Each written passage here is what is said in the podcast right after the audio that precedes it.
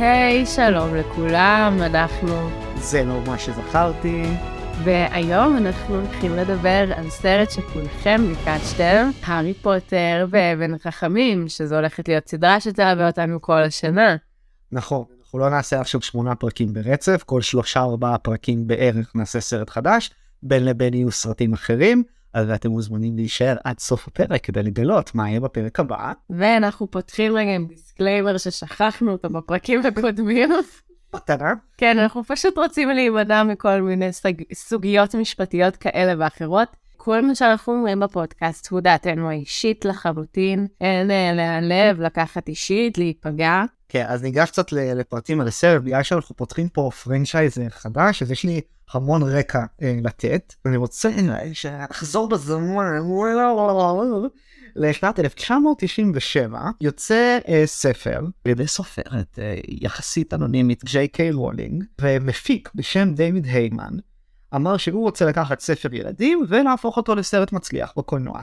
ואחרי כמה התלבטויות שהיו לו איזה ספר לקחת, הוא בחר באמת ספר שיצא באותו שנה, ביחד עם אה, חברת ההפקה וורנר ברדרס, ששילמו אה, כמעט 2 מיליון דולר לזכויות יוצרים לסרט הזה, והיום אם מישהו היה מנסה למכור זכויות יוצרים על הסרט הזה זה היה המון, הרבה יותר, החליטו שמפיקים את הסרט, בשיתוף עם הסופרת ג'יי קיי רוני. היא הייתה באמת בעלת אה, שליטה והם החליטו אה, להתחיל את תהליך ההפקה, היו לה המון תנאים על זה שבעצם היא תהיה אחראית, אחד מהתנאים יהיה שהקאסט יהיה בריטי בלבד, שחקנים אמריקאים לא הורשו אה, לעשות אודישנים, למשל רובין וויליאמס הוא רצה לשחק את האגריד. אני כבר מחליף את זה.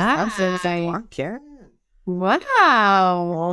והגיעו באמת אה, אלפי ילדים לאודישנים ונבחרו שלושת השחקנים הראשיים נכניס פה את הדמויות הארי רון והרמיוני וג'יי קיי רולינג אה, בחר חלק מהשחקנים בעצמה. ספציפית את אה, הארי הבמאי אה, בחר. אני אגיד לך אפילו יותר מזה דניאל רדקליף אה, הוא נתנו את דניאל רדקליף בתור דוגמה לאיזה ילד היינו רוצים שישחק את הארי פוטר.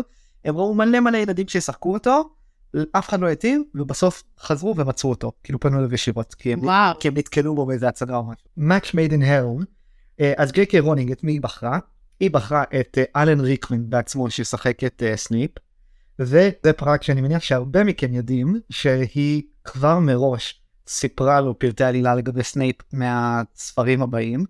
בשלב שהסרט יצא ב-2001 היו רק ארבעה ספרים שיצאו רק ארבעה ראשונים אז היא סיפרה לו דברים שמתוכננים להמשך. כדי שיוכל להטמיע את זה בדמות שלו. כדי שהדמות שלו תהיה טובה ושלמה. נכון כל מה שאמרת בה. מה שלא עושים במרמל. חלק ממרמל, על זה דיברנו על בפרקים הקודמים, שכל שחקן צריך לדעת מי הוא ומה הוא, אה, גם אם הוא קם באמצע הלילה. היא בחרה גם את, uh, את השחקנים של הדריד ופרופסור מגונגל וספציפית לגבי דמבלדור אנחנו נדבר על זה היו הרבה שחקנים לדמבלדור uh, בגלל כל מיני סיבות כאלה ואחרות uh, חלקם רפואיות והשחקן הראשון ריצ'רד האריס הנכדה שלו איימה עליו שאם הוא לא לוקח את התפקיד היא מפסיקה לדבר איתו. וואו כן, איזה killer. אז אני אז כאילו עוד לא התחלנו להפיק את הסרט וכבר כל כך הרבה אנשים מעורבים ב franchise הזה כאילו זה עד כדי כך אה, לא סתם הרבה אנשים ביקשו שנעשה אה, פרקים על הסדרה הזאת. הבמאי שלנו זה קריס קולומבוס הוא ביים את הסרט הראשון ואת הסרט השני. הסרט יוצא בנובמבר 2001. עוד אחד מהדברים שהיו בתנאים של ג'יי קיי רולינג זה שהם לא ידעו מה הם רצו לעשות איך להפיק את הסרטים האלה האם הם יעשו אה, כמה ספרים ביחד מאחדים אותם האם הם יעשו את זה בתור סרט אנימציה. למה הם רצו לאחד ספרים? הם רצו למנוע את uh, בעיית Stranger Things, אני קורא לזה, שהשחקנים פשוט מתבגרים וכבר לא נראים מתאימים לגיל שלהם, אז היא שמה על זה וטו. היא אמרה שלא uh, מאחדים ספרים, לא עושים את זה אנימציה, הולכים לצלם את כל הסרטים אחד אחרי השני. Uh, כמובן שאר ארבעת הספרים שלא יצאו עדיין בשלב הזה יצאו בשנים שלאחר מכן, וככה בעצם שיברו את כל השחקנים לאורך כל הסרטים. ועכשיו הסרט עצמו הוא עשה מלא מלא כסף, הנה שוב שלב הכסף שאני מדבר שלב המנה. אה, אז הוא עשה קצת יותר ממיליארד אה, דולר, אה, הרוב בהקרנה המקורית שלו, חלק מקצת הקרנות חוזרות שעשו בהמשך השנים. הוא הסרט השני הכי מצליח בסדרה אחרי הסרט האחרון. הוא היה הסרט הכי מרוויח לשנת 2001, הוא עקף את שר הטבעות, שגם יצא ב-2001, שר הטבעות הראשון. וואו. הוא עשה יותר כסף ממנו. הטבעות היה קיים כבר, הספר שלו יצא הרבה לפני הארי פוטר, לעומת uh, ארבע שנים לפני שיצא. אנחנו מדברים פה על, אה, על סרט עם אורלנדו בלום, כן? כאילו, צריך משהו כדי לעקוף את אורלנדו בלום. כן, כן. הוא היה הסרט השני הכי מכניס בכל הזמנים באותה תקופה אחרי טיטניק שיצא כמה שנים לפניו אה, היום הוא כבר מקום 49. אבל, אה, כן, כי הגיעו כל מיני fuckers של דיסני ומרוול. כן והורידו אותם.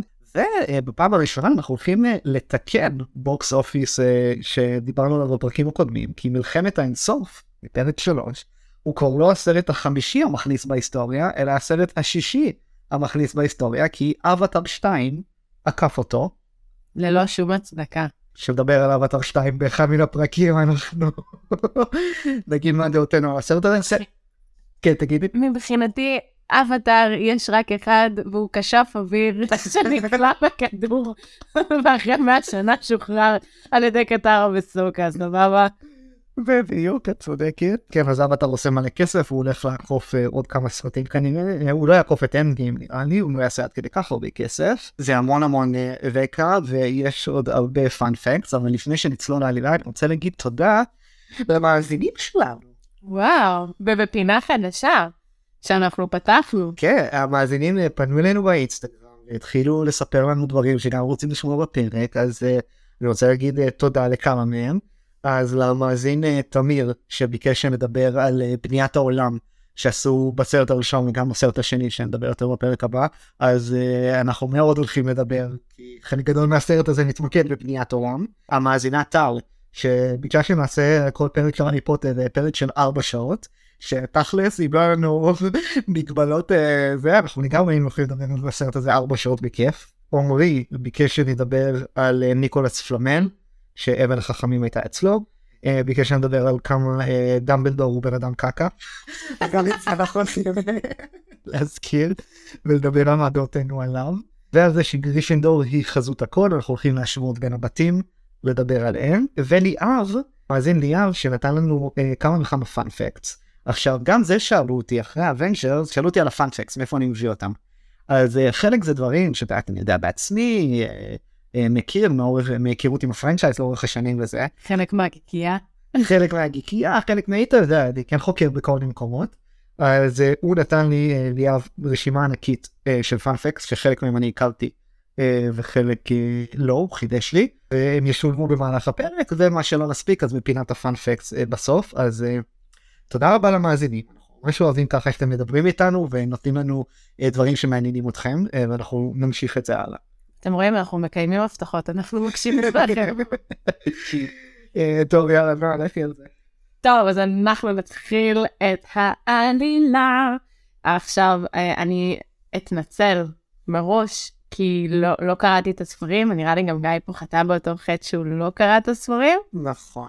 כשנגיע למקומות אפלים יותר, כמו דמדומים ומשחקי הרעה ודברים שאני לא גאה בהם, כן יהיה לי ידע קודם על הספרים, אבל פה לצערי הרב אין, וגם דיברתי עם חברים שלנו שקראו את הספרים, והם קצת נתנו יותר insight לגבי uh, הסרט, אבל אנחנו פודקאסט על סרטים, אז אנחנו יותר נתמקד באמת גם בעולם הסרט, ומה שנוכל להשוות לספר נשווה. אז אנחנו פותחים בהגריד שמגיע על אופנוע, ואיזה נוסטלגיה זה לראות את הפעלולים של פעם, שהוא מגיע עם האופנוע ויורד כזה. כן, זה מהשמיים. יורד מהשמיים, זה עושה לי כזה בחזרה לעתיד style כזה. קצת, כן. ממש, והוא פוגש את דמבלדור ופרופסור מקנוגל. מקנוגל. כן, וואי, אני הולכת לרצוח פה את השמות, אני מתנצלת מראש, סליחה. והם משאירים את הארי לגורל אכזר, עד שהם יבואו לקחת אותו אי שם בגיל 11. אנחנו פותחים בזה שהדוד, הדודים שלו והבן דוד שלו מתנהגים אליו כאילו מזעזע, הוא גר במחסן של הבית. פה יש לי קצת שאלה. כן. למה הדודה שלו כזו רעה אליו? כאילו, עם כל הכבוד, בסדר, הבנתי שהיא לא אהבה את אחותה וכל הדברים האלה, אבל כאילו, וואלה, הוא, הוא לא צריך להיות הילד הכי נאהב, אבל הם מתעללים בו באופן אקטיבי. איזה כיף ששאלת את השאלה הזאת, כי זה בדיוק מתחבר לאחד מהפאנפקס סלאש תיאוריות אמ, שיש. יש תיאוריה שאומרת שלהארי הרי יש הורוקוקס, צריך לדבר על הורוקוקסים הרבה לאורך כל הסרטים, אז בגלל שהוא גר אצלם בבית והם היו חשופים להורוקוקס כל הזמן, אז יש תיאוריה שאומרת שבגלל זה הם התחילו להיות רעים אליו, כי זה התחיל להשפיע עליהם. אני גם הולך בבת אחת להפריך את התיאוריה הזאת, כי אני uh, צפיתי uh, בסרט לקראת הכנה, וברגע שפרופסור מקונגל uh, וטמבלדור והגריד שמים את הארי התינוק אצל, אצל הדרזליז, פרופסור מקונגל היא אומרת שאלה המאגלס הכי לא נחמדים שהיא מכירה.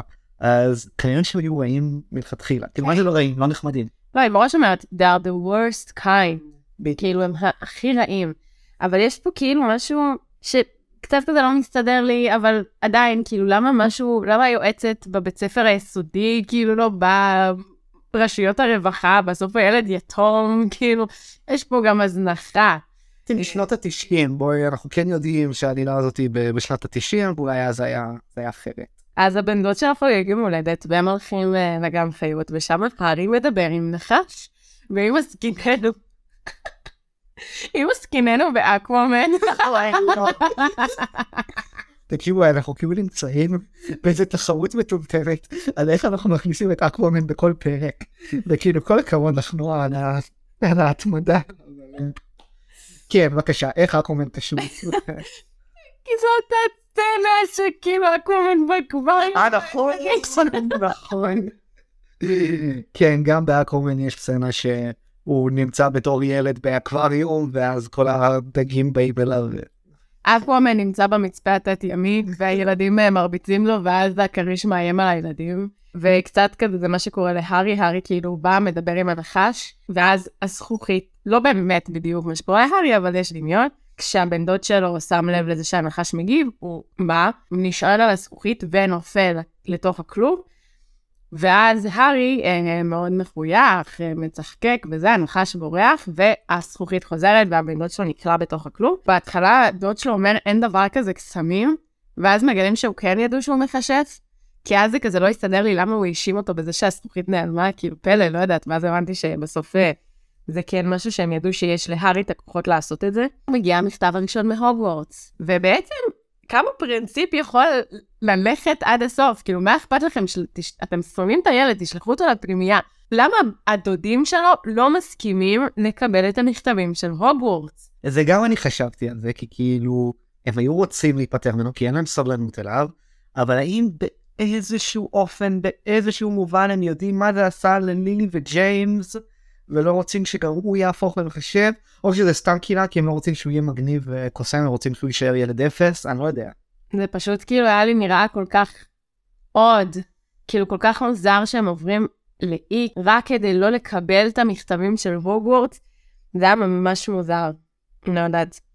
ביום הולדת של הארי, הגריד מגיע עם העוגה המפורסמת, שהוא עפה לו ולא יודע עליי את uh, Happy Birthday, ואומר לו, you are a wizard, הארי, ולוקח אותו להוגוורטס כמו איזה דאוס אקס מכינה בחייו של ילד יתום ומסכן. בעצם ברגע הזה, כשהאגריד מגיע, בא ואומר, מה, הארי, לא ידעת שאתה אה, קוסם? מה לא סיפרו לך? ואז אנחנו מגלים שבאמת הדודים שלו ידעו שלילי אה, וג'יימס היו קוסמים בעצמם. ולא הבנתי כל כך את כל העניין של הערבוב, אה, אני יודעת שיש להם כאילו כינוי ל... בוץ דמים, כאילו לכל מיני ילדי תערובת ודברים כאלה, אבל לא הבנתי איך אחות אחת כן ואיך אחות אחת לא, ושההורים גאים באחות שכן, כאילו זה כזה משהו לא סגור שם עד הסוף. דברו איתנו, תגידו לנו למה, למה הסיטואציה הזאת, כי מרגיש לי שאולי הדודה שנאה אותה כל כך, כי היא כן ממשפחה של מחשבים והיא לא ירשה את הקסם. אבל אני לא יודעת. אז אנחנו בעצם מגיעים ל... עולם הקסם ועולם המכשפים. וישר כשהאגריד בא ומביא את הארי לעולם המכשפים, אנחנו פוגשים את הפרופסור הפדופיל, שאם הוא לא היה נושא עליו את וולדמורט, הייתי אומרת שחייבים להעיף אותו מהוגוורטס, כי הוא fucking... לא, תקשיב, המבטים שהוא תוקע, אתה אחרי זה מבין למה הוא תוקע את המבטים האלה בהארי, אבל זה באמת, זה בגבול הפדופיליה נראה. איך הם כאילו לא סילקו אותו לפני מהבית ספר הזה? פרופסור, אני מקווה שאני אגיד את זה נכון, שם שמרני, קווירל, קווירל, קווירל, משהו בסגנון הזה. הבן אדם שגם מלמד אה, את ההתגוננות מכוחות הרשע, שזה המשרה שסנייפ חולם עליה כל הזמן, ואני אמרתי לעצמי, כבר בסרט הראשון, אני זוכרת שראיתי את זה ואמרתי, הוא, הוא מלמד איך להתגונן מכוחות הרשע, ולא המורה הגותי עם השיער השחור ופרצוף מוות. אה, אה, כאילו, הוא, מפחד מהצל של עצמו, איך הוא אמור ללמד אותם איך להתגונן מכוחות הרשע. אבל אחרי זה אנחנו מגלים שהוא בעצם אה, נשא את וולדמורט עליו כל הזמן, ושדי יש לו איזה כן יכולות כלשהם.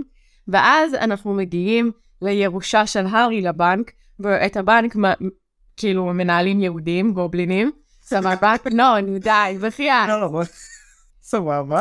נו, גיא. כאילו, די, זה קריקטורה יהודית לכל דבר ועניין.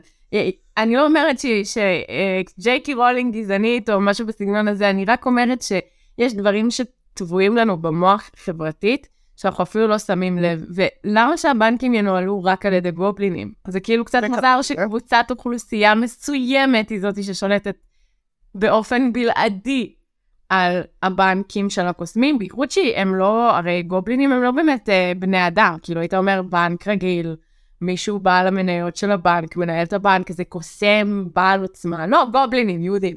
תכתבו לנו מה אתם חושבים על זה. הם באים לכספת, מביאים את הכסף, את כל הירושה, הארי מגלה שהוא fucking מיליונר בעולם הקוסמים, והם לוקחים עוד משהו מכספת מיוחדת ש... שדמבלדור מבקש מהגריד, שאחרי זה תהיה פריצה לכספת הזאת, וזה יהיה כזה עניין של מה היה בכספת ומה מה קרה שם. פה הארי מתחיל לחשוד. פה הארי מתחיל לחשוד. הארי ממשיך במסעו לבחור את השרביט שלו, ומוכר השרביטים אומר, אה, אני זוכר את ההורים שלך שהם באו לבחור פה שרביט, ומנסה להתאים לו כל מיני שרביטיות, זה לא הולך. הוא מסתכל עליו ומבין שהוא צריך להביא לו את השרביט אחות או אח, אני לא יודעת איך הם קוראים לזה, של וולדמורט. בעצם מנוצותיו של הפיניקס יצאו שני שרביטים, אחד היה השרביט של וולדמורט, והשרביט השני הוא השרביט של הארי. והעניין עם השרביט הזאת שהוא בוחר את הפרט המחזיק שלו. ואז הוא אומר, וואו, זה מאוד מעניין, ה similarity הזה, משהו ג'וסי. ואחרי זה הגריד מגיע ומביא לנו את הינשוף הכי חמוד בתולדות הקולנוע. מה זה הדבר היפה והחמוד הזה? זה הדבר הכי טוב בהארי פוטר, לפי דעתי הינשוף החמוד והקטן הזה. לא דובי? רגע, דובי. כן, אנחנו פוגשים את רון ויזלי לאחר מכן, אחרי שהארי עשה את כל סבב הקניות שלו שהוא היה צריך לעשות, ואנחנו פוגשים אותו בתחנת הרכבת, כשהאחים שלו עוברים דרך הפאקינג קיר, ואני אומרת לעצמי, בואנה, זו תחנת הרכבת של לונדון, ואנשים רצים לתוך הקיר ונעלמים. אף אחד כאילו לא, לא אומר משהו לגבי זה. כן, זה, זה מאוד מחשיד, אה, וטוב, אני חייב פה לדרוש לפאנפקט שבאמת יש עכשיו בלונדון את רציף 9 ושלושה רבעים, למי שלא היה, אה, ויש שם כאילו מין אה, עגלה שאפשר פשוט להחזיק אותה ולהצטנן כאילו אתם עומדים להיכנס. אני רוצה לשתף משהו, משהו אישי, כאב אישי שתוכל תוכל להזדהות איתי, כי את גם היית מעורבת בסיפור. אני מאוד אוהב את בילי אייליש. וואו. כן, אני מזכיר לך, אני מזכיר לך, ואנחנו היינו אמורים לטוס להופעה שלה, שהייתה אמורה להתקיים ביולי 2020, ורק בעצם השנה הזאת אתם יכולים להבין שההופעה לא קרתה, והייתם אמור להיות בלונדון, והייתם אמור לראות הופעה שלה, ורצינו, לא יודע, ללכת אה, לראות או סיור באולפנים של הארי פוטר, או לראות את ההצגה בשני החלקים של הילד המקולל, והם גזלו לי גם את חוויית בילי אייליש וגם את חוויית אה, הארי פוטר, וזה לא מקובל עליי ואני מאוד כועס על הקורונה באופן אישי, כי אני רציתי גם להצטלם ברציף. מינוס כל האנשים שמתו מהקורונה, איבדו את יקיריהם. נו בסדר, זה-. יואו, תוצאת אותי, מה זה רע עכשיו? אבל אני... הכוונה שלי ברורה ואתם יודעים את זה. כל אחד והכאב שלו, אין לשפוט כאב של אדם אחר.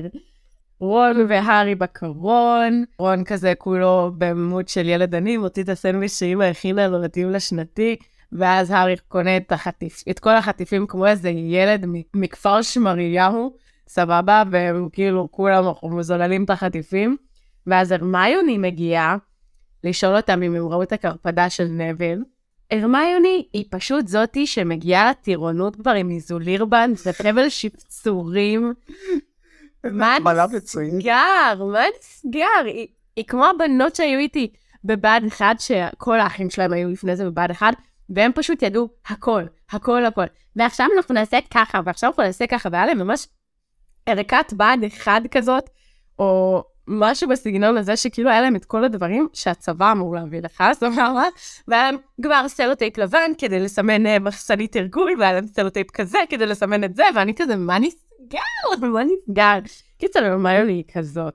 אנחנו מגיעים לבית ספר, להוגוורטס, מוזיקה של הוגוורטס, ואנחנו כבר מתחילים להיכנס לעולם המקושף הזה. גם מתחיל- ניסו ליצור מאוד הקבלה בין להיות בעולם של לונדון, שנראה כזה הכל כזה רגיל ויבש, לבין להיות בעולם הקסום של הוגוורטס. הם מאוד נראים שונים העולמות האלה, ועשו את זה בכוונה, מאוד השקיעו בפרטים שאנחנו נמצאים בעולם של הוגוורטס, כדי שנרגיש באמת שאנחנו נמצאים בתוך איזה חוויה קסומה, ואנחנו יותר נשאב לתוך העולם. כאילו, כשאני צפיתי בסרט, אני הרגשתי כזה, וואו, כאילו אני שם. מבינה מה אני אומר? כן, זה ממש מכניס אותך לאיזו אווירה מסוימת של כאילו עולם שהוא באמת מחושף. אה, שלב הסיור הראשוני, שם אנחנו מכירים את אה, מאלפוי, שהוא הולך להיות הנמסיס בבית ספר של, אה, של פוטר, כשהארי פשוט אומר לו, אחי, מה נסגר? למה אתה כזה ילד פוץ מסריח? ומאלפוי כאילו, אה, אתה מעדיף להיות עם ויזלי? סבבה, כאילו, למי אכפת? ואז אנחנו מגיעים לשלב חלוקת הבתים. ורון והרמיוני מקבלים גריפינדור, מאלפוי מקבל סלידרין, ואז זה ברור לאן הארי לא רוצה ללכת ולאן הוא רוצה ללכת. דווקא הכובע רוצה לתת לו את סלידרין, כי הוא חושב שהוא יתאים לסלידרין ושם הוא יכול לפרוח, אבל בסוף בגלל שהארי מבקש להיות בגריפינדור, אז הכובע נותן לו את גריפינדור. עכשיו חשוב להגיד, מי שלא מכיר את החוקיות, הכובע מחלק אותך על פי תכונת אישיות.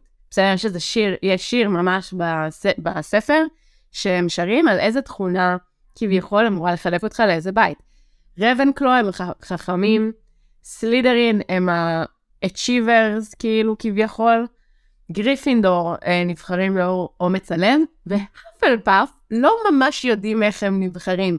זה או שטובת הלב הפלפאף לקחה את כולם, את כל ה- leftovers לבית שלה, או שפשוט הנחמדים, טובי הלב הולכים להאפלפאף. עד היום זה נשאר אה, די מעורפל, ואני חושבת, גיא, שכולנו יודעים באיזה בתים אני, אתה והילה היינו. נתחיל בצלע החסרה שלנו, הילה definitely הייתה בגריפינדור, אתה definitely ברייבנקלו, ראיתי את זה בה. והאמת ואת. היא שיש ויכוח למה? בין האפלפאף לסלידרין. לא, את חד משמעית. אני גם חושבת ככה. עכשיו כאילו בסדר סבבה כולם מכירים את הבדיחה סבבה הילדים הרעים המאניאק שהולכים לשם אבל לא זה לא באמת זה. יש פה קצת אה, עומק אה, מעבר לזה וכן זה כאילו זה באמת כמו שאמרת אה, אקשיבר זה אנשים נורא הישגיים ועובדה שאנחנו נגיע לסוף ה... אה, שנדבר בסוף הסרט ומי בתכלס היו לו הכי הרבה נקודות לפני שדמבלדור נהיה מניאק אז כאילו סלידרין הם באמת היו מאוד הישגיים באמת מאוד מוצלחים כן, ואין מה להתבייש בזה. נכון? אנחנו ממשיכים. רוחות הרפאים מפריעות לסעודה, שזה איך, כאילו, מה הסיטואציה עם הרוחות שם? אפשר להבין רגע? אני אומר תודה לאל שבסרט הזה עדיין לא היה את אה, מירטל המייללת ולפחות ברוחות האלה אני בסדר איתם. מה, מה נסגר? הם פשוט מפריעים להם, מופיעים להם באמצע האוכל, מראים להם את האיברים הכרותים שלהם, כאילו נראה לי סיוט. בכללי, להיות teenager במקום שרוחות רפאים רודפות אותו, ויכולות להסתכל על כל מוב שלך, ואנחנו יודעים איך זה בפנימיות, אנחנו לא נשלה את עצמנו. מעניין איזה בעיות נפשיות ומיניות זה אחרי זה גורם לו, למי שסיים את הוגוורטס. לא, אני רק רוצה להזכיר לך בשנה הזאת הם עדיין בני 11 הדמויות הראשיות. אה, בסדר, אבל יש איתם עד... אה, לא. אני מדברת בכללי על החוויה של כל תלמידי הוגוורטס. אפילו הנשיקה הראשונה, נגיד אם היא קורית בגיל 11, ואיזה רוח רפאים מסתכלת עליך, תחשוב איזה תקלה זה לעתיד, איזה הפרעות נפשיות זה לעתיד. אנחנו ממשיכים לבית של גריפינדור של אותה שנה. בעצם אנחנו מגלים שדבר שם הוגוורטס זה בית עם מצב רוח והוא משתנה כל פעם. כמו אינקנטו? כמו אנקנטו. ובשביל להיכנס, אז אתה צריך שהציור ייתן לך להיכנס ולדבר עם הסיסמה שלו, שזה גם עוד משהו שנראה לי ממש לא נעים לטינאייג'רים, כי ה... כאילו, הציורים מדברים עליהם ויכולים להם למתוח עליהם ביקורת ושטויות כאלה, מאוד... אה, בעצם הוגוורטס זה מקום מאוד שיפוטי. נכון. רון והארי מאחרים לשיעור, אה, כמובן, כמובן, כי הם לא מצליחים לנווט בתוך הוגוורט שמשתנה כל הזמן. יש לנו אחרי זה מונטז שיעור עם סנייפ, אנחנו מבינים שסנייפ מציג להארי, הרמיוני כמובן גאונה. אני רוצה לדבר רגע על הסצנה הזאת, יש איזה fun fact שליאב ציין בפניי שאני רוצה לציין כבר עכשיו. כי ב... אומנם ראינו את סנייפ כבר מקודם בטקס חנוכת הבתים, אבל ב... בשיעור הראשון שלו הוא מדבר פעם ראשונה אל הארי בעצמו, והמשפט הראשון שהוא אומר, הוא עושה לו סדרה של שאלות.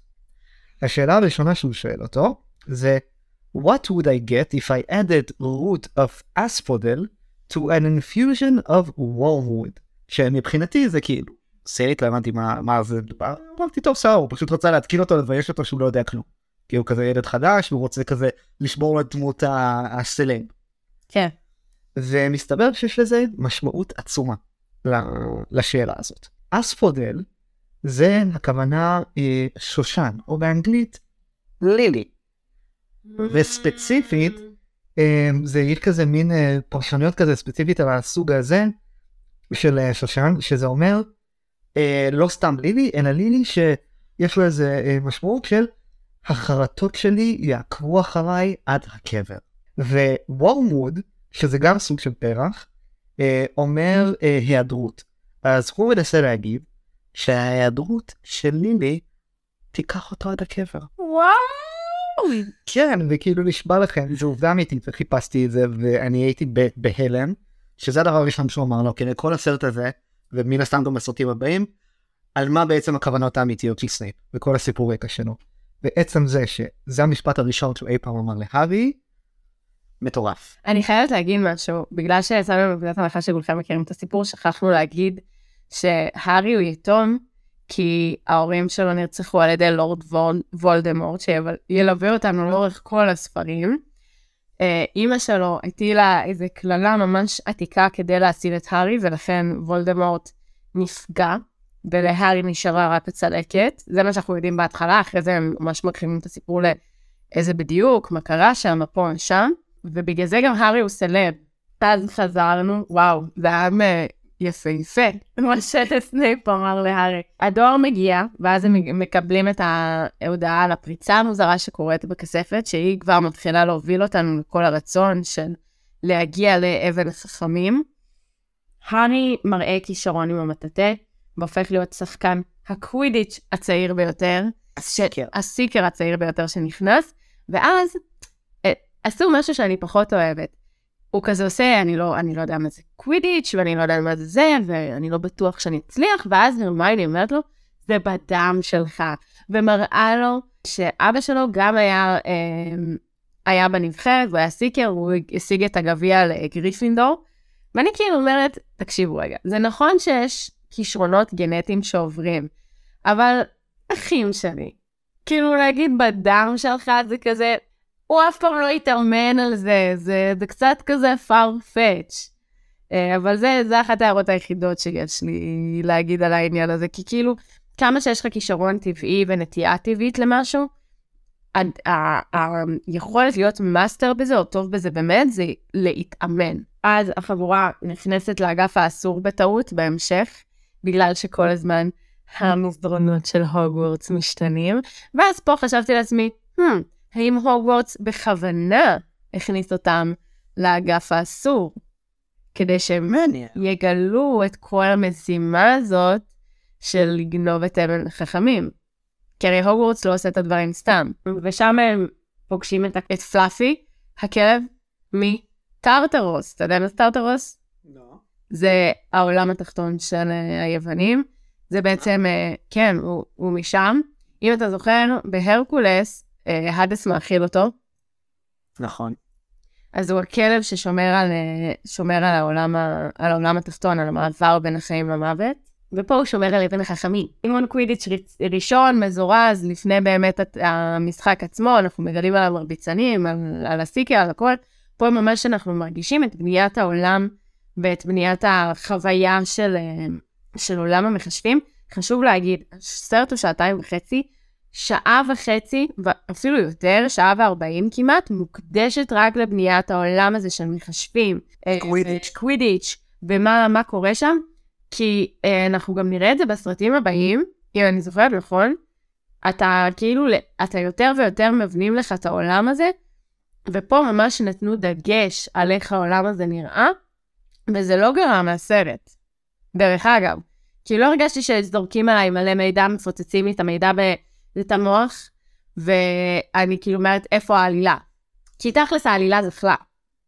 נכון, אבל מבחינת אה, תהליך של דמויות, חוץ מהארי, את חושבת שכולם פה עברו איזה תהליך, עברו הרבה קונפליקטים, התמקדו בהכל, כאילו ברור שלמדנו קצת על רון והרמיוני והם עשו דברים בסרט הזה והם לא היו פה סתם. אבל את חושבת שהיה להם מספיק דגש כמו שהיית רוצה שיהיה להם? בשלב הזה כן. אני אגיד לך למה. בתור התחלה כאילו? כן, בתור התחלה. אה, כי בסיפור, האמת שהיה לי ויכוח על זה לפני כמה ימים. יש דמויות שהן לא חייבות לעבור את כל התהליך עם הדמות הראשית. אני מתכוונת למסע הדמות? כן. יש דמויות שהן דמויות תומכות, שהן עוזרות לדמות לעבור את התהליך. ורון והרמיוני הן דמויות תומכות, הן עוזרות להארי לעבור את התהליך. ואני חייבת להגיד שיחסית לילדים, הם שיחקו מצוין. הדמויות שלהם היו מאוד מאוד ספציפיות. אה, אפילו אני אגיד קצת על מילת, כאילו, כמעט על רמת הסטריאוטיפיות, אבל אה, יחסית למשחק ילדים, שזה משהו שהוא ממש טריקי, כי לפעמים פשוט לילדים אין את עולם המושגים שיש למבוגרים, אז הם יכולים לעשות עבודה פחות מדויקת. הם היו שחקנים מאוד מאוד טובים. והרמיוני ורון הם דמויות תומכות, הם לא היו אמורים עכשיו לעבור איזה, איזה מסע מטורף, והם יעברו, דרך אגב, הדמויות שלהם ישתנו והם יתפתחו והם יעברו את המסע. אני מדבר ספציפית על זה. בסרט הזה זה היה מספיק, לפי דעתי. אנחנו מקבלים את עולם הנוצה והמשפט הכי מוכר, It's not Leviosa, it's Leviosa. ואז uh, יש איזה קרע בין הרמיוני לרון, uh, רון uh, מתחיל ללכלך עליה אל מול הבנים, והיא מסכנה עושה מה שכל ילדה, יודע לעשות, ילדה יודעת לעשות הכי טוב, הולכת לבכות בשירותים. שזה זה דרך אגב, כשאתה בפנימייה, אני לא יודעת כמה זה רעיון טוב, כי כשאתה בבית ספר ובאמת אין לך לאן לברוח, אז אוקיי, בסדר, אתה בוכה בשירותים. אבל שם היא יכלה ללכת לחדר שלה לבכות, או משהו בסגנון הזה, כי אין דבר יותר מעצבן מלבכות בשירותים, ושבנות שומעות את היבבות שלך ועושות, הכל בסדר. זה, אחלה דבר שקורה כי זה סטריאוטיפ שקורה בכל הסרטי תיכון ואלה. מה שרציתי להגיד לגבי זה שרון מדבר אליה מגעיל, שראיתי באינטרנט אה, איזה סתירה בסרט, כאילו מה ששמעתי, שהארי סוג של סתם את עצמו פה. הוא לא היה מוכן להיות חבר של מאלפוי, כי הוא צחק על רון, אבל הוא כן נשאר חבר של רון, מתי שהוא מקנית את הרמיוני. אני חושבת שפשוט סוג ההקנטה כאן, מאלפוי צוחק על רון בגלל ש... בגלל בגלל שהוא עני, והמצב של אבא שלו, שאבא שלו במשרה ציבורית. רון פשוט נכנס לאיזה סכסוך אישי, כי הרמני העליבה את האינטליגנציה שלו, אז אתה מבין שזה שונה, כי אצל הארי הוא יתום שלא קיבל שום דבר בחיים שלו, והוא חווה הרבה יותר הזדהות עם רון מאשר מאלפוי, שמאלפוי תכלס מייצג את הבן דוד המפונק שלו, שקיבל כל דבר שהוא רוצה. להארי יש דחייה אה, אישיותית, מהותית, בגרעין האישיות שלו ממאלפוי, כי מאלפוי באיזשהו מקום הוא הבן דוד המגעיל שלו. תכלס, כן, לא חשבתי זה שהוא כאילו מייצר את... הוא ממש, הוא ממש מייצג ומייצר את ההקבלה. מבחינת הדיספיוט בין רון למאלפוי זה כאילו כמו הארי ובן דוד שלו. כן. אז אה, אחרי שהרמיוני ורון רבו, יש לנו את סעודת הלואוין, שזה היה ההלואוין הכי מעפן לבית ספר של קוסמים. למה הם לא מחופשים? למה, כאילו, גם רציתי איזה תחפושות ברמה, כאילו, באיזה, באיזה סטייל של יצורים קסומים, של איזה משהו שרק קסם יכול לעשות. לא, כל מה שהם עושים זה יושבים עם הכובעים המטומטמים שלהם ואוכלים שם עם הגלימות המעפנות האלה. ואז פרופסור, אה, פרופסור שאמור ללמד אתכם איך להתגונן מכוחות האופל, בא וצורח, יש טרול, יש טרול. troll in dungeon. וכמובן מתעלף כאילו באותה, באותה שנייה. ואני אומרת, בשלב הזה דמבלדור היה צריך להגיד, he's unqualified, כאילו ממש לא, לא טוב במשרה הזאת. ואני יודעת שזה היה סתם משחק כדי לשטות בכולם, אבל בחייאת, יש כאילו גם גבול. כאילו, אתה מבין אותי? כאילו, כן. אחי, הוא התעלף לך באמצע, באמצע הבית ספר, אל כל התלמידים. אם, אם זה היה קורה לאחד המורים שלי, אני באמת לא הייתי מעריכה אותו יותר. קיצר, אה, רון והארי מבינים שהרמיוני לא יודעת את זה, כי היא כבר איזה משהו כמו עשר שעות בוכה בשירותים. והם אה, רצים אליהם, וכמובן שהטרול נכנס לשירותים שהרמני בוכה בהם, והם מצליחים לנצח אותו. ואני שאלתי את עצמי בסיטואציה הזאת, איפה הי"בניקים בי"א-ניקים? כאילו, י"בניקים וי"א במקומות אה, נורמליים היו הולכים לחפש את הטרול. נכון. זה כמו, או, זה הקבלה מצוינת של לעשות. זה כמו ריברדל. נכון תמיד יש פרק של מחזמר בריברדל? אוי ואבוי, כן. וכל שנה זה עדיין אותם קבוצה של אנשים שמשחקת במחזמר בתפקידים הראשיים, כאילו אין שכבות מעליכם, מתחתיכם, כאילו, כן. הם מתמקדים בדמויות הראשיות, כי ככה. כן, כאילו אם אני הייתי אה, מכשפה שמחזיקה מעצמו והייתי י"בניקית, בסרטים הבאים, חלקם ממש, אתה רואה שיש מכשפים ממש לוחמים, שהם פירס. הייתי הולכת לחפש את הטרול. הייתי הולכת לפרק, איזה, איך, איך איזה י"בניק מאיזה גריפנדור וסלידרין לא בא לזיין את הטרול הזה ולהוכיח לכולם שהוא ניצח את הטרול, מה כולכם ילדים טובים עולים למקלט, לא הבנתי, זה לא עכשיו איזה מתקפת אה, טילים של, אה, של ה dark side, זה כאילו fucking טרול. בסדר, אבל הארי הוא מוצלח, וכל י"בניק שם הוא כנראה, ואתה מבין את זה, הוא י"בניק ממוצע. כל י"בניק שם הוא אפס מאופס, גיא. זה פשוט היה הנקודה שהייתי חייבת להבין, סליחה. יש, אה, הם מתחילים לחשוד אה, בסנייפ, שהוא אולי שחרר את הטרול, שהוא איכשהו קשור למזימות אה, האלה. הארי מקבל מטאטא חדש, ואנחנו לא יודעים מאיפה המטאטא הזה. נכון, זה אותו מטאטא שהוא ראה מקודם עם אה, הגריד, שהם היו. נימבוס, נימבוס 2000, שיש לי בעיה פשוט מאז הפרק של ריק ואמרתי עם, מיסטר נימבוס, כל דבר שקוראים לו נימבוס תמיד זורק אותי לאיש דג עם ספידו. אנחנו ממשיכים אל משחק הקווידיץ' הראשון של הרי, Let the game begin. והבן של קיירן, מסתבר שהוא בסלידרין, לא ראית אי, נכון? נו, כשהייתי... Oh בתור ילד. גס ראיתי, תקשיבי, יש לי סיוטים עד היום מקיירן. ראית את איזה מכוער כזה מסלידרין? כאילו, מה נסגר? הוא נראה באמת כמו הילד של קיירן, והוא משחק מלוכלך, מה מלוכלך. הקטע גם ש... אני לא הבנתי את העניין עם המשחקי, עם, עם הקווידיץ'.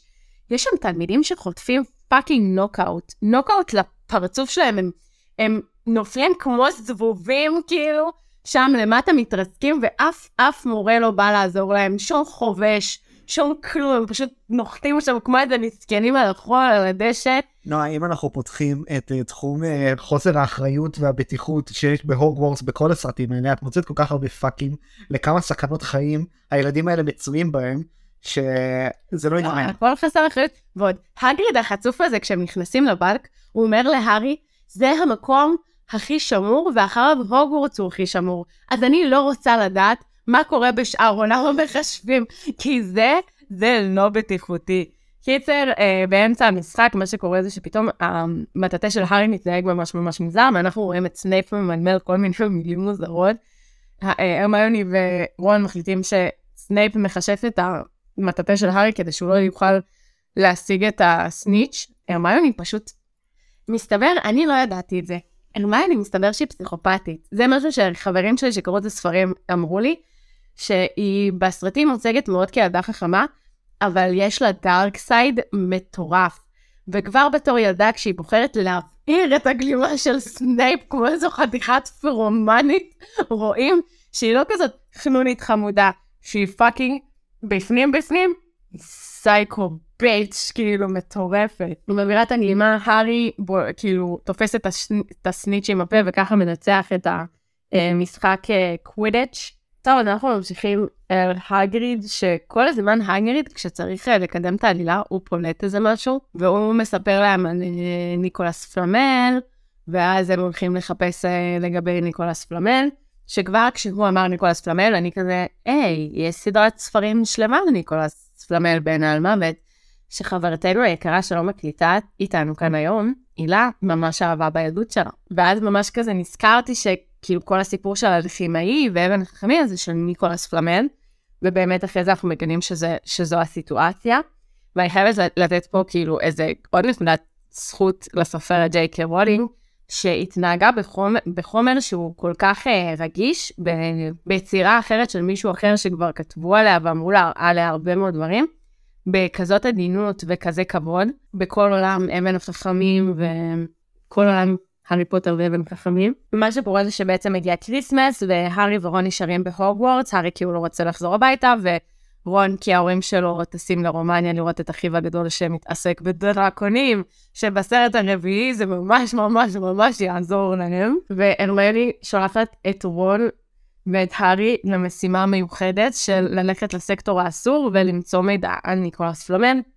והם כמובן עושים את זה. לפני שהם הולכים לסכן את חייהם באגף האסור שוב, הארי ורון חוגגים Christmas ראשון.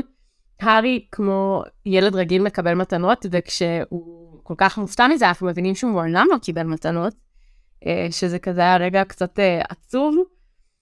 הוא מקבל מתנה מההורים של, אה, של רון, את הסוודר המכוער, והוא מקבל את גלימת ההיעלמות של אבא שלו, שאחרי זה נגלה שהם חלק מאוצרות המוות, אבל זה כאילו, זה כן, זה להמשך, ואנחנו לא יודעים גם מי שלח לו אותה, אין לנו מושג מי נתן לו את המתנה הזאת, אבל הוא מבין שגלימת ההיעלמות שלו זה הכרטיס להיכנס לסקטור האסור.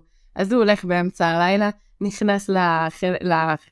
לסקטור האסור, ושם אה, הוא כזה קצת אה, מסתובב, מחפש פה ושם, הפרופסור המפחיד הזה עם החתולה, אני אפילו לא זוכרת את השם שלו, כי הוא פשוט, כל פעם שהוא מגיע הוא גורם לי ל... ל... אה, לסיוטים, זה שרודף אחרי נער המים. הוא קולט שכאילו מישהו מסתובב בחדר, בסקטור האסור, ואז הארי בורח ממנו. ואז מה קורה? הוא תופס את סנייפ בפרופסור פרופסור מתפייד, אה, פרופסור לקסמיוס, איך קוראים לו? קוורל? קוורל. הוא תופס את סנייפ וקוורל ברגע רומנטי. סנייפ פשוט דופק את קוורל על הקיר, וכשאב הבית בא לדבר איתה... כשאת אומרת שהוא דופק אותו על הקיר, תהיי ספציפית. הוא מחזיק אותה מהחולצה מגניבה, סליחה הם מחשבים, ופשוט מטיח אותו על הקיר, ואז הוא בא ואומר לקווירל, אני מבין מה אתה עושה, אני, אני עוקב אחרי הצעדים שלך, תיזהר ממני, כי אני בסוף, לא באמת, כאילו אין לי שום דבר רומנטי בין שניכם, פשוט כאילו, הוא, הוא אומר, הוא מזהיר אותו. מה שקורה זה שאב הבית גם כל כך בנונשלנט, כאילו סנייפ מאיים על כל מיני פרופסורים, זה לא, לא מוזר שסנייפ כאילו תופס בנעימה של, שלו אה, ומאיים עליו, והוא כזה, אה, מישהו היה בסקטור האסור, זה אומר שיש ילדים מחוץ למיטה, והם כזה, אוקיי, אנחנו עכשיו רודפים אחרי הילדים שמחוץ למיטה. והארי ממשיך להסתובב בסקטור האסור, כשהוא יודע שסנייפ מחפש ילדים מחוץ למיטה. למה? אין תשובה. אין באמת שום רעיון. אבל הוא נחוש במשימה, כאילו, לא רוצה לאכזב את הגבוהים, אני יודע מה. ואז הוא מוצא את המראה. ובמקום לחזור למגורים של גריפינדור ולספר לרון יום אחרי זה על המראה, באותו הלילה שהוא יודע שסנייפ מחפש ילדים שיצאו מהמיטה, הוא לוקח את רון להראות לו את המראה, הם מגלים שהמראה הזאת מראה את, כאילו את משאלת הלב של, של האדם, את המשאלה הכי כמוסה. אה, ולאחר הסצנה הזאת, הארי חוזר למראה כי הוא רואה את ההורים שלו במראה הזאת, ומאוד מרגש אותו שהוא רואה את ההורים שלו, ואז דמבלדור תופס אותו ואומר לו, תקשיב, כאילו המראה הזאת היא מראה מקוללת, כי אנשים השתגעו מלהסתכל עליה, אה, נשארו מולה עד שהם אה, מתו. כי באמת יש משהו ממש נעים ב- בלראות את משאלת הלב הכי קסומה שלך. והוא אומר לו, אני מעביר את זה לסקטור אחר, למקום אחר, ששם לאנשים לא יהיה את הפיצוי להסתכל עליה, ואני כזה, דמבלדור תפס את הארי בסקטור האסור מביט על המראה. למה אין השלכה כאילו חינוכית לסיטואציה הזאת? כי דמבלדור נותן יחס אה, אחר להארי, זה כאילו משהו שאנחנו רואים בכל הסרטים. ובאמת כן, זה מוציא אותו קצת חרא.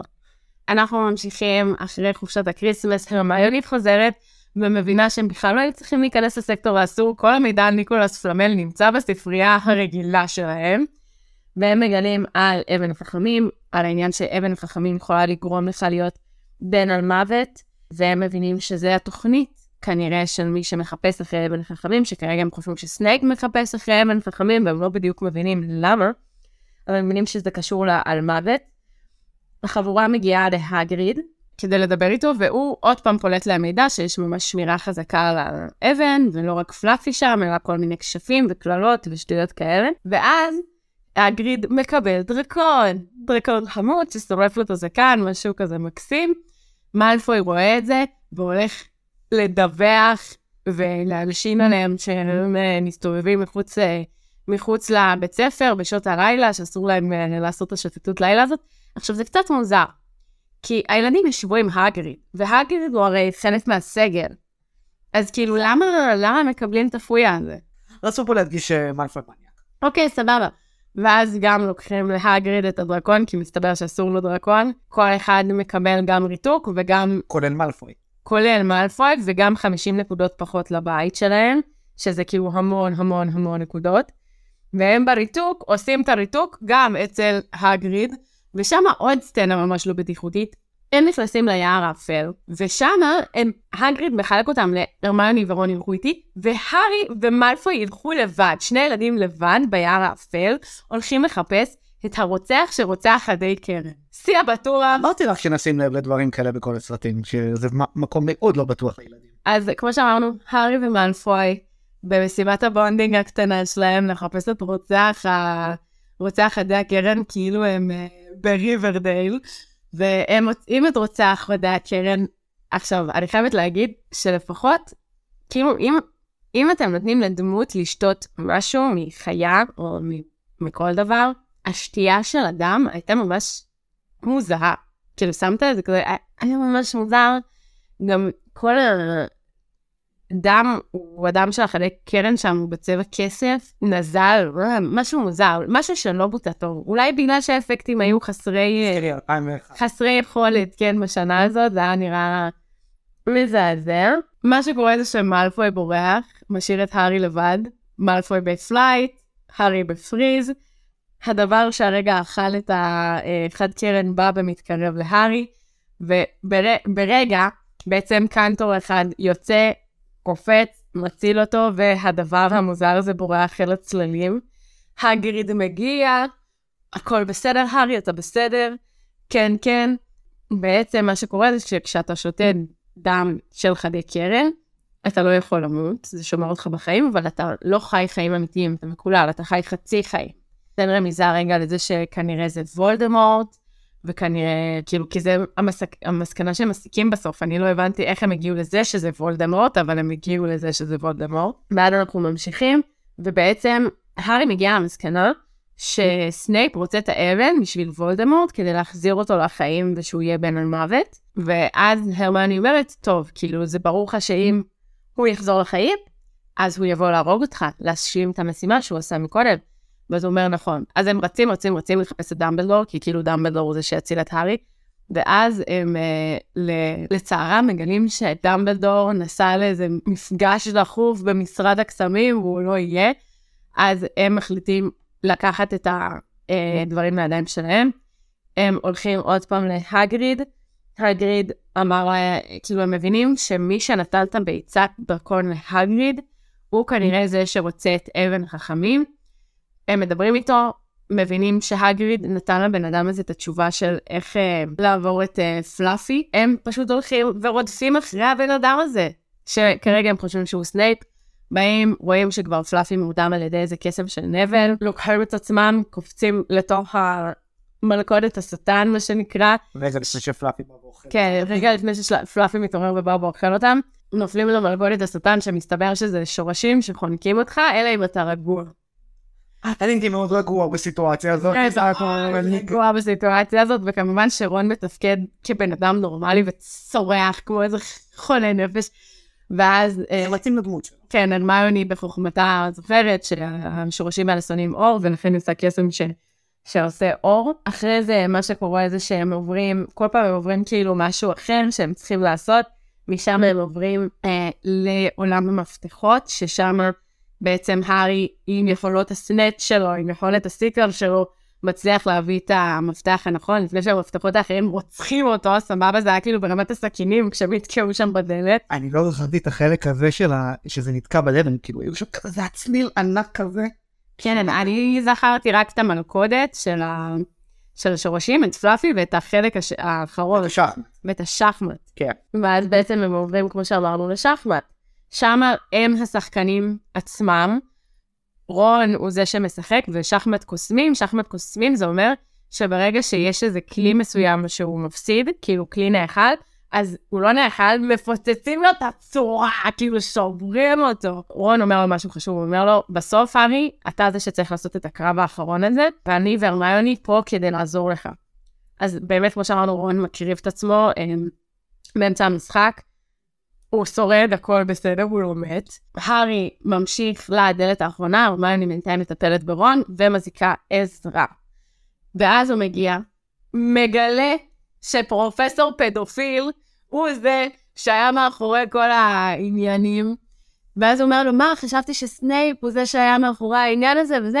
ואז הוא אומר לו, לא, סנייפ כבר ניסה בעצם להציל אותך כל הזמן, והוא היחיד שחשד בי, הוא היחיד שהיה מספיק חכם כדי לחשוד בי, אבל מה אכפת לנו, אנחנו פה בשלב הסופי, הארי, ואין מה לעשות, ועכשיו תגיד לי איפה אבן החכמים. אז אה, הארי מגיע למראה, שמראה לו שבעצם אבן החכמים נמצאת בכיס שלו, וזה היה רגע שאמרתי, למה הארי בכל השלבים בכלל הראה לוולדמורט ולפרופסור פדופיל שיש לו את האבן. מה זאת אומרת? אוקיי, המראה מראה להארי שיש לו את האבן בכיס. נכון. הפרופסור מבין שכנראה הארי יש לו מידע על האבן.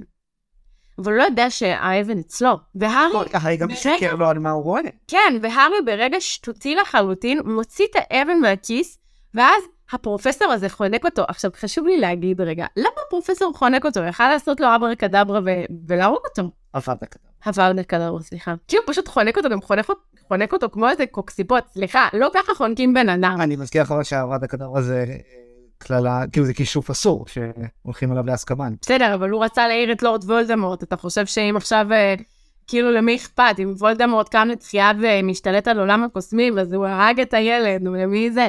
גם, בואנה, אז, אז תשתק אותו, אז תעשה משהו, לא, קופץ עליו, חונק אותו, כמו איזו, באמת, ובחניקה הכי גרועה בתולדות ההיסטוריה. זה גם משהו שיעלה בהמשך הסרטים, כי כמו שבנוקמיר דיברנו על זה שמתי שיש להם כוחות לגיבורי על והם לא משתמשים בהם כמו שצריך, אז יהיה לנו פה סיטואציות דומות עם שפים. שיהיו דברים שאנחנו יודעים שהם יכולים לעשות. והם לא עושים. בדיוק. ומה שקורה זה שהארי במאמץ אחרון מפתח את הכוח של שיגרקי מההירו אקדמי, ומפורר את היד של פרופסור פדופיל, ומשם הוא גם הולך לפנים שלו, של פרופסור פדופיל. אה, אה שכחתי, oh my god. אה, וולדמורט חי בתוך פרופסור פדופיל. כן, כן, אני מניח שמאזינים כבר זוכרים את הקטע הזה. מי שלא זוכר. הוא פשוט חולק איתו גוף, ואני חושבת שזה גם דבר נורא, אני מאמינה שחיי המין של פרופסור פדופיל לא היו באותה תקופה. וכשהפרופסור מתפורר לחלוטין, אז הרוח של וולדמורט עוברת בהארי, והארי מתעייף שם עם אבן החכמים ביד שלו, אה, וקם אחרי זה בבית חולים במרפאה שם, שם וולדמורט, אה, לא וולדמורט, סליחה, דמבלדור, וולדמורט זה היה אה, סוויץ' בעלילה, כן. דמבלדור מחכה לו ואומר לו, כן, עכשיו אתה הגיבור של היום, וזה, ופה ושם, וכולם אוהבים אותך כי ניצחת את וולדמורט. איפה כל הסגל הבכיר היה? איפה כל האנשים היו? לא ברור, לא זה, העיקר הארי מסכן, כולו שם פצוץ. אה, יש לו איזו שיחה עם, אה, עם דמבלדור, שהוא מסביר לו מאיפה הכוח הזה של לפרק את, אה, לפרק את הפרופסור הגיע, וזה כאילו אומר שבגלל הקללה שאימא שלו הטילה, אז זו קללה שקשורה לאהבה, והאהבה הוטמעה בהארי, וזה מה שגרם לו לנצח ולפתח את הכוח הזה. ואני כזה, מה, מה זה הסבר הממש מטומטם הזה? כאילו זה הסבר של once upon a time, לא הבנתי כאילו איך זה התגלגל כאילו להארי פוטר. זה הסבר קצת... אה, למה הוא לא יכול להגיד, החזקת את אבן החכמים ולכן היה לך את היכולת, הרי אוקיי, סבבה, אבן החכמים קשורה לעולמות האלכימיה, בסדר? סדרה, הנה, המלצה לסדרה ממש טובה שמדברת על אבן החכמים, סליחה, סדרת האנימה, זה פול מטר אלכימיסט, תראו אותה, אחלה סדרה. והם מדברים שם בעצם על אלכימיה ועל אבן החכמים. אבן החכמים, מעבר לזה שהיא יכולה להפוך אותך לבן על מוות, אה, באלכימיה יש את חוק היסוד שכל דבר שאתה עושה חייב uh, לבוא uh, משהו אחר. כאילו, אתה לא יכול להפוך משהו למשהו שהוא לא. וזה נקרא חוק השוויון בעצם. אתה לא יכול ליצור משהו יש מאין, אתה חייב תשלום על הדבר הזה. ואבן החכמים, כל הקטע שלה שהיא מונעת את התשלום הזה. בסדר, אבן החכמים, אם יש לך את האלכימיה, שכאילו יש לך את אבן החכמים, אתה יכול לעשות אלכימיה ולשנות כל דבר למה שאתה רוצה. ואז היה אפשר לתת את ההסבר הזה, שהארי פיתח את, הכוח הזה, כי אבן החכמים הייתה עליו, ביד שלו, כל מיני דברים כאלה, אבל לא. מה פתאום? שניתן הסבר הגיוני למה שקרה שם, לא. האהבה תנצח, האהבה של אימא שלך ניצחה, וזה ההסבר. הוא פוגש את הרמיוני ורון, רואה שכולם בסדר, ואז יש לנו את הסעודה האחרונה של גביע הבתים, שכבר כל האולם סעודה צבוע בדגלים של סלידרין, כי הם ניצחו. אנחנו מגלים שבעצם במקום הרביעי זה גריפינדור, במקום השלישי הלא מפתיע זה הפלפאף, במקום הש... השני רבנקלו וסלידרין ניצחו. ואז אחרי שבעצם סיימו את כל הסעודה הזאת, דומבלדור בא ואומר, סליחה רגע, אבל צריך להתחשב במה שקרה. ואז הוא נותן 50 נקודות להארי, אה, לא, 60 נקודות להארי, 50 נקודות להרמיוני ו-50 נקודות לרון. ולנביל. ולנביל 10 נקודות על זה שהוא אמר להם, לא, אל תלכו לסקטור האסור, כי בגללכם גריפינדור מפסידים. ובעשר נקודות שהוא נתן לנביל, ככה הם הצליחו לנצח את סלידרין. והוא החליף את כל הדגלים שם לדגלים של גריפינדור. ואני חייבת להגיד משהו שזה גם משהו שה, שהמאזינים שלנו אמרו עליו. שגריפינדור בסרטים מקבל הרבה מאוד משמעות, כאילו זה הבית הכי טוב להיות בו, וזה הבית הכי וואו, שתכלס זה לא, לא נכון. כי כמו שאמרנו מקודם, הם נבחרים לפי האופי שלהם, או לפי התכונה החזקה שלהם, ופשוט בסרטים ממש כאילו עושים איזה העצמה, glorifying לגריפינדור, שכשתדבר עם מי שקרא את הספרים, הם לאו דווקא יגידו לך שגריפינדור זה הבית האהוב עליהם. הרבה, הרבה יותר שמעתי שאוהבים את רבנקלו והפלפאף, לעומת אה, גריפינדור. אז גריפינדור מנצחים, אנחנו מגיעים לסוף, כולם עולים על הרכבת חזרה הביתה, הארי מתכונן אה, בעצם לקיץ מלא בייסורים וסבל, כי הוא חוזר למשפחה האנושית שלו. הגריד בא, מביא לו את האלבום של המשפחה שלו, אלבום חי כזה, שזה זיכרון של המשפחה, שמאיפה הוא השיג אותו, השם ישמור, אף אחד לא יודע. גם כאילו, מה, לדמבלדור יש כאילו את כל החפצים של אה, לילי וג'יימס, כאילו, והוא כל פעם נותן להארי כאילו משהו לא ברור, לא ברור. זה לטובת העלילה. כן, לטובת העלילה, הארי מחבק את הגריד, וככה בעצם אה, כשהרכבת יוצאת ככה נגמרת ה... נגמר הסרט. אין איזה אפטר קרדיטס. ב-2001, אף אחד לא ידע מה זה. אין שטויות כאלה, וכאן אנחנו בעצם מסיימים את הסרט שלנו. אז אנחנו נעבור רגע לפאנפקט, ואז ממש לדירוגים. אה, נכון, אז חלק מהם שילבתי אה, במהלך הפרק, אבל אני אציין פה עכשיו את... את מה שנשאר, שנדבר, הרי לפודקאסט רואים זה לא מה שזכר. בואי קצת נדבר ממש בכמה משפטים על איך אנחנו חווינו את הסרט הזה. עכשיו לעומת מה שאנחנו זוכרים, הרי ראינו אותו בתור ילדים קטנים הרי, כי הוא יצא ב-2001, כנראה שראינו אותו, יודעת, כמה שנים אחרי, כנראה שהיינו ממש קטנים. ואז זה הסרט שהיה כזה נורא עולם ילדים ועולם מקסים וכולם קוסמים וכולם זה, ועכשיו שאני רואה אותו, היה כזה וואו, יש פה הרבה דיבורים על מוות והרבה דברים אפלים, שאני תמיד אמרתי, טוב, הסרטים הראשונים היו יותר ילדותיים וכיפים, ובהמשך נהיו אפלים, אבל כבר הסרט הראשון היה נורא נורא אפל במקומות מסוימים. אחי, כבר הסרט, אה, הסרט השני עם מירטל המייללת שם, שמתה בגיל צעיר, טוב שהיא לא עושה איזה פלשבקים ללא יודעת מה, כאילו, אני אגיד לך מה, כשהייתי ילדה, היה לי כזה את הדיסקים של הראשון, השני והשלישי. כן. אה, שזה כאילו אבן החכמים, חדר הסודות, שאת חדר הסודות נראה לי ראיתי הכי הרבה, והסיר מאסקבן. כן. אחרי זה נגיע לקביע האש עם אדוארד פטינסון שמשחק שם, אבל זה, זה לעתיד. ואני זוכרת באמת את ה... טובה, אדוארד פטינסון. אדוארד זה הדמות שלי. את לא את לא מאחדת בין שחקן לבין הדמות. כן, אנחנו נמשיך. בכל מקרה היה לי את הדיסקים, וכן, אני זכרתי את זה הרבה יותר ילדותי, הרבה יותר אה, קסום ונעים ומצחיק, אבל אמרתי לך, זה מה שכיף. זה מה שכיף, נכון. שדיברנו על זה גם בנוקמים הראשון, ואני יכולה להגיד לך, נגיד, היום, אם עסקיננו באבטאר, ואני מדברת פה על The Last Airbender, זו סדרה שגם מתעסקת עם הרבה מאוד אובדן, ומלחמה, ודברים כאלה, ואתה חוזר אליה בתור אה, בן אדם בוגר, ואתה אומר, וואלה, fucking shit, זה עמוק בטירוף, אבל כילד אתה עדיין זוכר את כל הכיף, ואת הצחוקים של החבורה, וגם פה בהארי פוטר. את עולם הקסמים הזה שנגלה לך, ובסוף כולנו חלמנו על, על מכתב מהוגוורטס, כן? כאילו. כולנו רצינו... ולשחק קוויץ'. כן, לשחק קווידיץ' וזה מכתב מ... כאילו, אתה יודע, בתור מבוגר אני רואה את, ה... את, את הוגוורטס עכשיו ואני אומרת, וואי, איזה מסוכן זה, איזה פחד אלוהים. כל הקצינה שבי יוצאת עם ה... למה אין פה תיק בטיחות, כאילו, לבית ספר הזה, כל פיקוד העורף שלי חוזר, כאילו, לפעולה. ובתור ילדה, זה לא עניין אותי כל הסכנות של להיות uh, מחשב וכל הדברים האלה, ולא שאלתי איפה המבוגרים האחראים, אלא פשוט אמרתי, וואו, איזה מדהים, עולם, עולם של קסם, וילדים קסומים, ו... ומחשבים. Uh, וזה נראה לי ההבדל העיקרי, כי זה באמת גם סרטים שיצאו כשהיינו מאוד מאוד מאוד קטנים, uh, ולכן תפסנו אותם אחרת, וזה ממש מה שגם כיף, כי גם אני היום, נועה בגיל 25, ואולי נועה העתידית, אני עדיין נהניתי מהסרט הזה בצורה ממש uh, גבוהה, וגם אמרתי לך, שמתי לב שפשוט שעה וחצי זה הייתה הבניית עולם, מתוך סרט של שעתיים וחצי, והעלילה ממש זכלה. ואם זה היה סרט אחר שהמנהלת עולם שלו הייתה כאילו לא טובה, אז הייתי אומרת לך, סרט, זה זוועות, זה זה זה, אבל זה לא, לא הסיטואציה כאן, כאילו הבניית עולם הייתה ממש כיפית, ושדרה ילדותיות, עם כל האופל שבדבר, אה, וזהו, עכשיו תספר עכשיו באמת נגיע לפאנפקטס.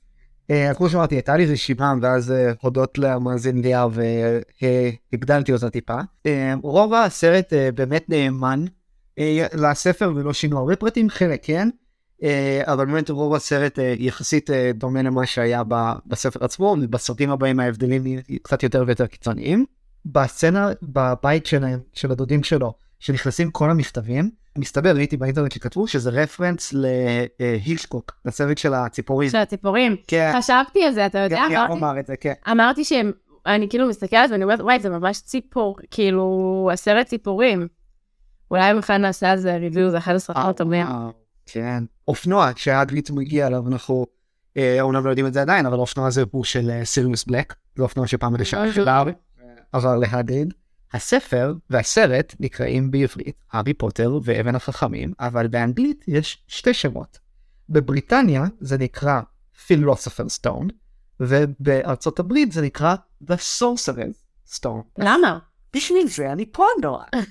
תודה, גיא. אז הספר יצא קודם בבריטניה ובארצות הברית שהמוציא לאור חשב שהמילה פילוסופר סטון זה בקרי הקונספט הזה עם, עם ניקולס פלמר אה, לא מוכר אז החליפו את זה בסורסר סטון כדי שזה יותר לדבר לתרבות האמריקאית ופה שצילמו סצנות לסרט אז חלק מהסצנות הם צילמו פעמיים שאמרו את המילה אחרת או שאם זה דמות שאומרת את המילה אבל לא רואים את הפנים שלה אז בדיבוב שינו את זה כאילו הקליטו uh, את זה אחרת אז כאילו יש שתי כותרות לסרט באנגלית. וואו, לא ידעתי את זה. כן. איזה באסה שהאמריקאים פשוט אמרו על עצמם, אנחנו ממש מטומטמים, אז כאילו תנמיכו את הרמה. כן לגמרי. טוב uh, עוד כמה fun fact אה, הציעו לג'יי קיי רולינג לשחק את אימא של הארי אבל היא אמרה בעצמה כן אפשר להגיד משהו? ההורים שלו יותר מדי מבוגרים במראה. ההורים שלו מתו ממש בגיל צעיר, ובכל התמונות שהם אחרי זה הראו, ובמראה, הם ממש מבוגרים. הם מתו בגילי ה-20 שלהם. נכון הוא היה תינוק הרי. הם, הם היו ממש צעירים, הם גם התחתנו בגיל ממש צעיר. זה משהו שאני זוכרת שמי שקרא את הספרים זה ממש חרה לו. תכלס לא חשבתי על זה. וג'יי קיי רולינג מבוגרת מדי כדי לשחק את אמא של... אה, כן, היא בכל מקרה אמרה שהיא לא שחקנית והיא לא רוצה להרוס את הדמות ושהיא לא תעשה את זה טוב אז היא ויתרה. עוד כמה דברים בקרדיטים אה, וולדמורט רשום אה, לא בשם וולדמורט אלא בשם אה, זה שאני לא מאמין שמו. כן. לא מכיר אותו ידענו שזה וולדמורט. חשבתי שתגיד תום רידל כדי כאילו לרמז. אה לא לא לא לא, מדהים. אנחנו עדיין לא בתום רידל. עוד משהו שליאב ציין בפניי זה שבסרט שהרמיוני עשתה הרבה הרבה קסמים רואים שהיא מבינה מהכל הרבה כישופים. הארי הוא אמר לי בעיקר הגיב לסיטואציות מאשר יזם דברים בעצמו שהוא השתמש בקסם. נכון, כל הזמן הקסם שלו מופעל מתוך אינסטינקט ולא מתוך אה, ידיעה של, אה, של uh, ספלס. כן. הוא ממש כאילו לחשים, אומרים בעברית, אוקיי? הוא ממש uh, תגובתי כל הזמן, גם הזכוכית שנעלמת, גם היכולת שלו לפרק אנשים, גם uh, כאילו כל מיני דברים, הוא מאוד מאוד תגובתי, והרמני ממש יודעת מה להגיד, איך לעשות, איך פה, איך שם. יש סצנה שנביל מקבל אה, מתנה מסבתא שלו, remember wall, נכון. וזה נהפך פשוט לאדום, הוא לא מבין מה הוא לא זוכר. כאילו הוא יודע, הוא מבין שהוא שכח משהו, ומה שהוא שכח בעצם זה שכולם בסצנה הזאת, זה נמצא בחדר סעודה הרי, הם כולם לובשים גלימות, והוא לא לובש גלימה. אז היא רצתה להזכיר לו, לשים את הגלימה. ביי, זהו, מצוין. כן. עוד משהו זה ששלושת הדמות הנשיות, הארי רון והרמייני, תמיד לובשים את הצעיפים שלהם של הוגוורטס אחרת, כאילו איך שהם שמים את זה עליהם. בהתאם כאילו לאישיות של הדמות שלהם, את חצי תמונות, תראי למה אני... לא, אני מבינה, אני זוכרת איך הרמייני ורון שמו את הצעיף. להארי רצו לשים עדשות מגע ירוקות, כדי שיהיה לו עיניים כמו של לילי, ואז הוא פשוט פיתח איזה תגובה אלרגית או משהו כזה, אז לא עשו את זה בסוף. ודבר אחרון, האוכל בסעודות היה אוכל אמיתי, ובגלל שהם צילמו את הסצנות האלה במשך כמה ימים, האוכל התחיל לפתח רעש. ומלא דברים רעים ולא היה נעים שהוא יסנן את הסצנות אז מצאו לזה פתרונות בהמשך אבל היה להם קצת קשה לצנם את הדברים האלה כן כן. וזהו לפינת הפאנ פקט תכתבו לנו דברים כאלה אנחנו באמת נשמח לשמוע מכם ותודה לכל המאזינים ששלחו דברים ודיברו איתנו אנחנו נשמח גם בסרטים הבאים שזה יהיה ככה ועכשיו לשלב הדירוגים. ו... בנוקמים עשינו הרי אבני אינסוף, דירגנו 1 עד 6, אז חשבתי כן, לא, אבל אנחנו ממש, בנוקמים האחרון אנחנו קצת זזנו, זה היה מ-1 עד 5. אני עדיין הייתי ל-1 עד 6 בדעות שלי, לא נתתי בכוונה 6, כי לא אמרתי שהוא מושלם. אה, אופסי נופסי. וחשבתי שפה אולי ניתן לפי נקודות כזה של גריפינדור כזה כזה ונגיד שכאילו 50 נקודות זה כאילו ממש אהבנו וכזה 5 10 ודברים שפחות לא יודעת משהו בסגנון הזה מה את אומרת? אוקיי סבבה אנחנו יכולים לעשות את זה. יאללה אז נתחיל. כן גולנו בקודש. התסריט. התסריט אני הייתי נותן. אה סליחה עלילה ותסריט נכון? עלילה כן נחבר ביחד כן. עלילה ותסריט הייתי הייתי נותן איזה 30 כזה כי כאילו בנו בנו עולם וזה משהו שקשה לעשות ודיברנו כל הזמן על שילוב בין אה, בניית עולם לעלילה של הסרט ובין הרגיש שנתנו המון המון המון המון המון אקספוזיציה ולפעמים זה הרגיש לי קצת too much ושאני באתי לראות סרט כאילו שאני רוצה שתהיה לו עלילה בשל עצמו אז זה קצת אה, חרה לי. וגם הילדים עצמם כאילו לפעמים הדיאלוג שלהם היה טיפה לא מתאים בעיניי כאילו לדמות שמנסים לשחק פה אז כן 30. אז אני איתך בעולמות ה-30 נטו כי פשוט יש כל מיני חורים בעלילה שאני מאמינה שסוגרים אותם בספר ונשארו פשוט פתוחים בסרט כי הם בנו על זה שאנשים שקראו את הספר יבואו לראות את הסרט כל מיני שאלות שהעלינו פה במהלך הפודקאסט שלא מקבלות מענה so whatever כאילו גם בסרטים הבאים. שאני מאמינה שמי שקרא את הספרים קיבל מעדה. אז אנחנו ממשיכים לדמויות. דמויות, אז לדמויות, אני אתן טיפה יותר, אני אתן 35, אני בעיקר התלהבתי מה cast המבוגר פה, המורים והאגריד, כאילו אני מרגיש שממש נכנסו לדמויות שלהם, ותקשיב, תקשיבי, דיברנו על שחקנים בריטים, כאילו מדובר פה על שחקנים, שכאילו זה זוכי פרסי אוסקר, זה כאילו השחקנים ה top של ה top, ונתנו פה משחק, ובכל הסרטים הם נותנים משחק אה, מעולה ואני כאילו באמת אני רואה אותם בתור המורים כאילו הם עכשיו מורים בבית ספר הזה באמת עשרות שנים כאילו אני מאמין לזה. אני אתן 40 מהסיבה הפשוטה שמשחק ילדים זה אחד הדברים הקשים שאפשר ש, שכאילו עושים והם עשו אותו טוב יחסית בסרט הזה. וכמו שאמרת באמת השחקנים מבוגרים גם נותנים שם כל כך הרבה קונטרה ומחזיקים את הסיטואציה בצורה כל כך יפה. אה, ולכן נראה לי אני אזכה אותם ב-40 נקודות. אנחנו ממשיכים ל...